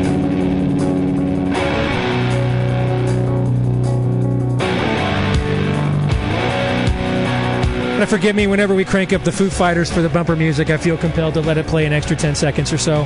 No one blames you. That should be a new rule here on the show. So stipulated. One of the more fascinating think pieces I've read so far this month uh, was a few days ago over at The Federalist, written by David Ernst. It's titled Donald Trump is the first president to turn postmodernism against itself. And because we have an entire hour of this show each week de- really dedicated to philosophy and theology, this was right in my wheelhouse. And David Ernst, the author of this piece, joins us now. David, welcome to the Steve Deace Show. How are you? Great, thank you. So I love the hook here. And I, I, want, you know, one of the things we learned in this last election, David, is we have to constantly define our terms. So let's begin by defining postmodernism. I have often defined it to our audience as a belief in nothing. Uh, it's a, it's, it's a, it's an airborne cont- philosophical contagion that progressives unleashed on the culture in the hopes of nihilistically undoing the previous philosophical and moral, and moral framework uh, that uh, existed in the country. And this is a means by which to destabilize those frameworks, convince people nothing is true in order to prepare them for whatever new framework you have in mind. What's your view of that definition and how would you add, multiply, subtract, or divide from it? Um, I mean, I don't, uh, I mean, I could gather from social media and whatnot that like a lot of people who identified as postmoderns, people who really studied uh, postmodern philosophers really seriously didn't didn't like my article. and they told me that I, uh, you know, that, that they told me that I was attacking a straw man and whatnot. And, um, and, and my response to that is that I think, I think what I sought to identify as a trend within our culture and, you know, the, the extent to which people who truly are postmodern thinkers or who engage in those sort of philosophical ideas are responsible for that, I think is a little more, um, questionable. Uh, I think it's I think it's just a it's just a matter of the way that these ideas have consequences and the way that people see these issues. And so as a as a as a result of that, um, I think it makes it a lot easier for uh, it, it, makes it a lot easier for progressives. At least it has for the past couple of decades or so for, for progressives to push their policies. But that what I thought to show in that article is that it's, that's not necessarily always the case. That if you know um, if we're going to be skeptical about the truth and we're going to be completely skeptical about morality, that you know that those assumptions can just as easily push any agenda as, as it could anyone else. It's, it's it's only it's only a matter of coincidence, I think, that um, that these ideas have really been associated with the left. And what we saw in this last election, I think, was uh, a, a, a, I mean, say what you will about Donald Trump. I mean, I, I can speculate all day as to what he actually really thinks, but um, that he was that he was able to use their language and he was able to use uh, since he since he's a, a, creature of our popular culture, he was able to use the techniques that the left has usually has used against the right over the past couple of decades to great effect. I mean, that's sort of what I've told a couple of people. It's like this is what uh you know who sort of pushed me on this. I said this is this is a, he's treated you the way that you've really treated us. that makes any sense. Hmm. Is this what you allude to early in your piece when you say Trump cracked the code? Is that what you're talking about, David? Um, when I, when he cracked the code, he um, uh, he, he he played the role of the anti-hero, and that was something that describe I, anti-hero for our audience. Um, anti an anti-hero is um, is is is a, is a protagonist in a world without without truth, without justice, or without morality, and you know, the, the, the, postmodernism that I see in, in the, the appeal of the contemporary antihero is that antiheroes um, are enjoyable to watch and they're entertaining because even even though they are flawed in so many ways themselves, what they do is they expose the hypocrisy in others who pretend to be any better than they are. Um, and that's that's what I really saw. I mean, just watching that out, but watching the Al Smith dinner speech when I, you know, I I, I said it was uh, jaw dropping. It was. I practically fell out of my chair. I couldn't believe that that he was uh, he was making the jokes that he was making. Um, that he was just sort of deliberately feeding the contempt of the crowd around him. And I, I first thing that came to mind was that scene in Scarface. Say what you will about me, but you're all a bunch of hypocrites. More fascinating think pieces I've read so far this month. Donald Trump is the first president to turn postmodernism against itself, is the title. Now, when we come back, there's there's an application question to what David writes that I want to get his take on because I, I think that it means uh, two totally different things for conservatives. If if what David lays out as as the way Trump carries himself is done for tactical reasons because of the, the the sort of culture and media that he's up against, or if it's done for a worldview reason, if that's who he is at his core. Because I think which one of those it is means something totally different to conservatives. We'll talk about that here next.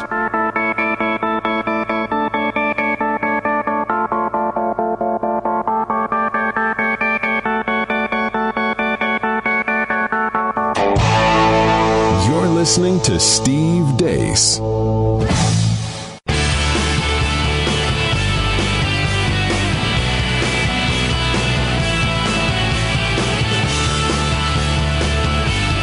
You cannot stop him. You can only hope to contain him. This is Steve Deace.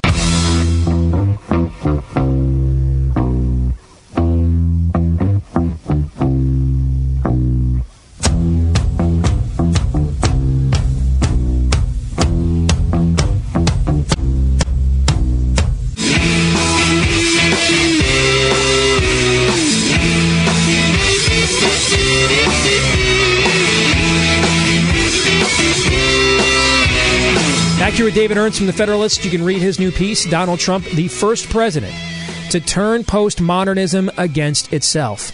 In a way, I think the argument here is Trump a product of the environment, or is he its uh, is he its comeuppance? Is he you know is he the uh, the Incredible Hulk?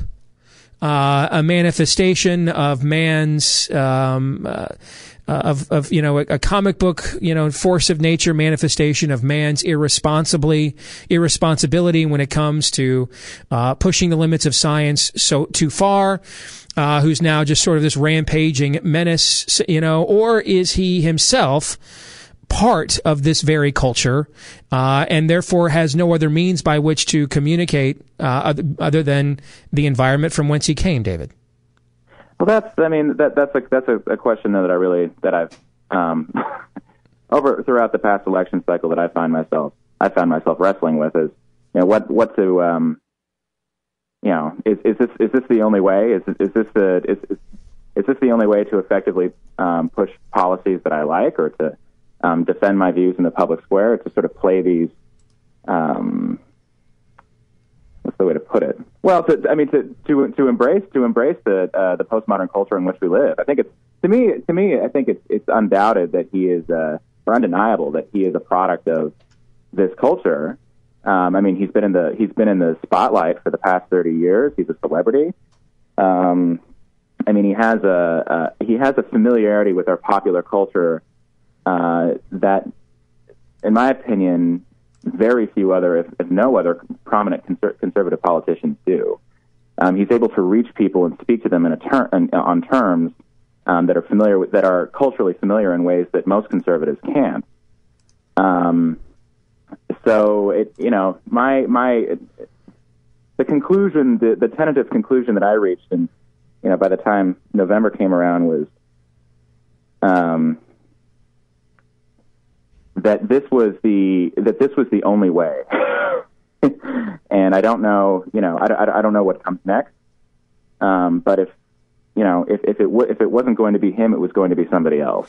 The reason why um, the, the reason why this question is important because one of the things I have to talk to my audience about, David, is that you know in politics, if if I can't get somebody to do the right thing because they believe in the right thing, then as long as I can get him to do the right thing by another means, motivations are between them and God, and He'll judge that in the end. But in this case, I think it's important for conservatives to try and gauge what the motivation is here because this gives us a window to the soul of the next four years. It, it, it, helps us to understand if this is a tactic, if this is a tactical response to what to the culture that a Trump presidency is up against. Well, then that means one thing for people like us. But if it is, if it's endemic to who Donald Trump is, to what his character is, that means another.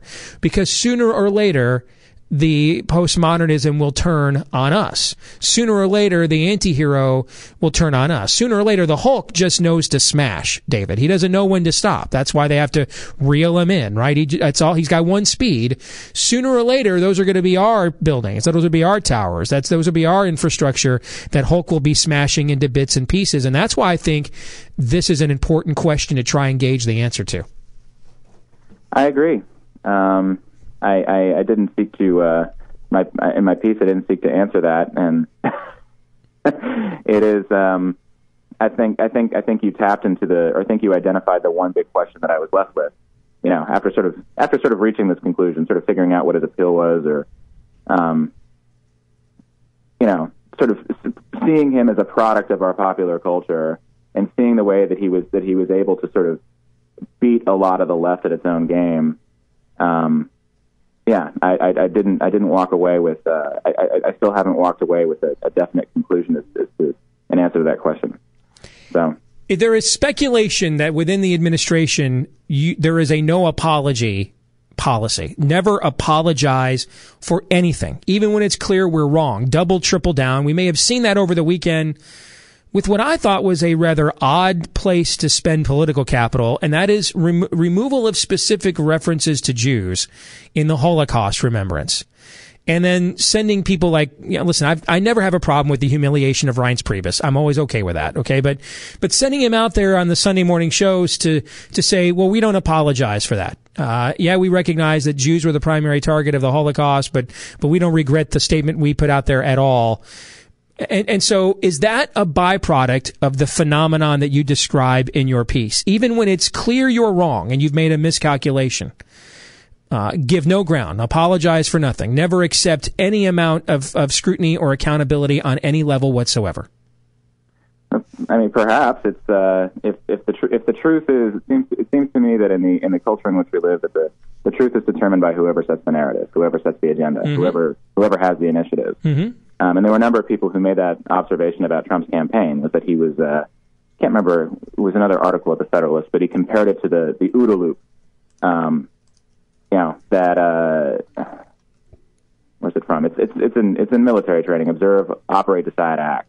You know, and the more quickly that you can go through that process, then um, the more quickly you can outthink and outmaneuver your opponent.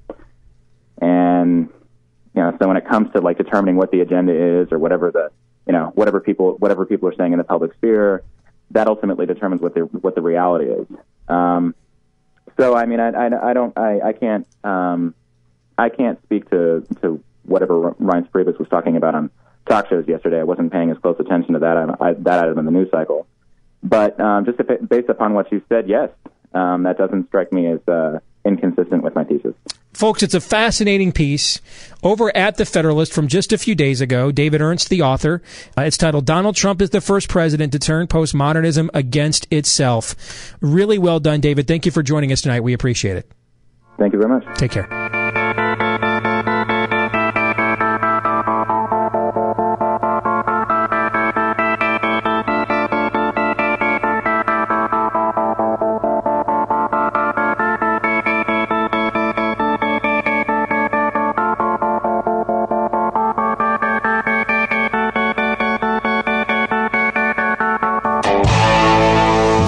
Listening to Steve Deace.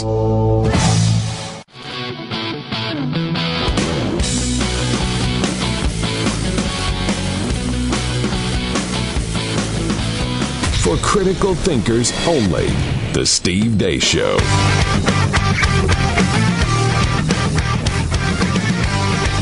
All right, back here to wrap it up tonight on the Steve Deace Show, powered by Conservative Review. Here on the Salem Radio Network. So we've come to the end tonight, gentlemen. What did we learn here this evening? Todd, you may begin. Well, I've learned that I couldn't have been more right about describing how, um, well before the new year came along, that 2017 was probably going to make uh, 2016 look like a quaint little picnic. Buckle up, folks. I mean that that that was just a prelude. It was just an intervarsity scrimmage. This is going to be. I mean, this we are in the middle of a civil war. Did, did we just uh, the there's no bullets yet? There are punches already being thrown on multiple sides. It's a civil war. You think this because if we if we had this level of of dysfunction in our culture when these sorts of things were even being contemplated being done. Imagine what the reaction would be if we actually attempted to do them. Is that sort of what you're saying? Right. And I also say at no including the Civil War, at no point in our nation's history have we been more culturally divided. Even when we were fighting over the, the, the matter of slavery, state sovereignty, the fundamentals of what a people ultimately believed in many respects at their core were the same, but they didn't take them to the right conclusions. But these were not alien tribes to one another. We very much are now. The difference, though, is I agree that we are more culturally divided. I just don't think as many of us are as culturally divided as we were in that time period. I think these are largely pockets that, of concentrations around college campuses in certain urban sectors in America Eh, that that are have a lot of people demographically, but the amount of division is overblown by the fact that within these pockets is where the media and popular culture largely reside. So there's this notion that it's a 50-50 split. It's not a 50-50 split. That's true, but there's a lot of sheep that'll easily be drawn. Well, I, you heard me say all during the last e- election, you can't on one hand say America doesn't care what celebrities think, and then not recognize the Republican nominee was a reality TV mm-hmm. star. I, I'm with you on mm-hmm. that. Yeah, that's that's a cognitive dissonance there, Aaron. Yeah, I, learned that just because your opponents are split amongst themselves or turning against themselves, going back to the conversation we just had with David Ernst, doesn't mean you're advancing anything. Doesn't mean you're necessarily winning a fight. It's almost like guerrilla warfare. We're not in an all-out battle. We're not in a one a mano a mano battle with progressivism in the United States. It's it's we're kind of having battles here and there, and we're kind of confusing uh, the opponents or the enemy right now. But we're not really engaging in the actual battles, the actual debates that we need to have. We're just having again our version. I say our. I say the rights version of dueling narratives right now is the one that's in power, and I I, I just hope that it's not uh some sort of a repeat in some form of what we saw from the left for the last eight years. That's going to do it for tonight. Back at it again tomorrow. We find out who Trump's Supreme Court nominee is. Until then, John three seventeen. You're listening to Steve Deace.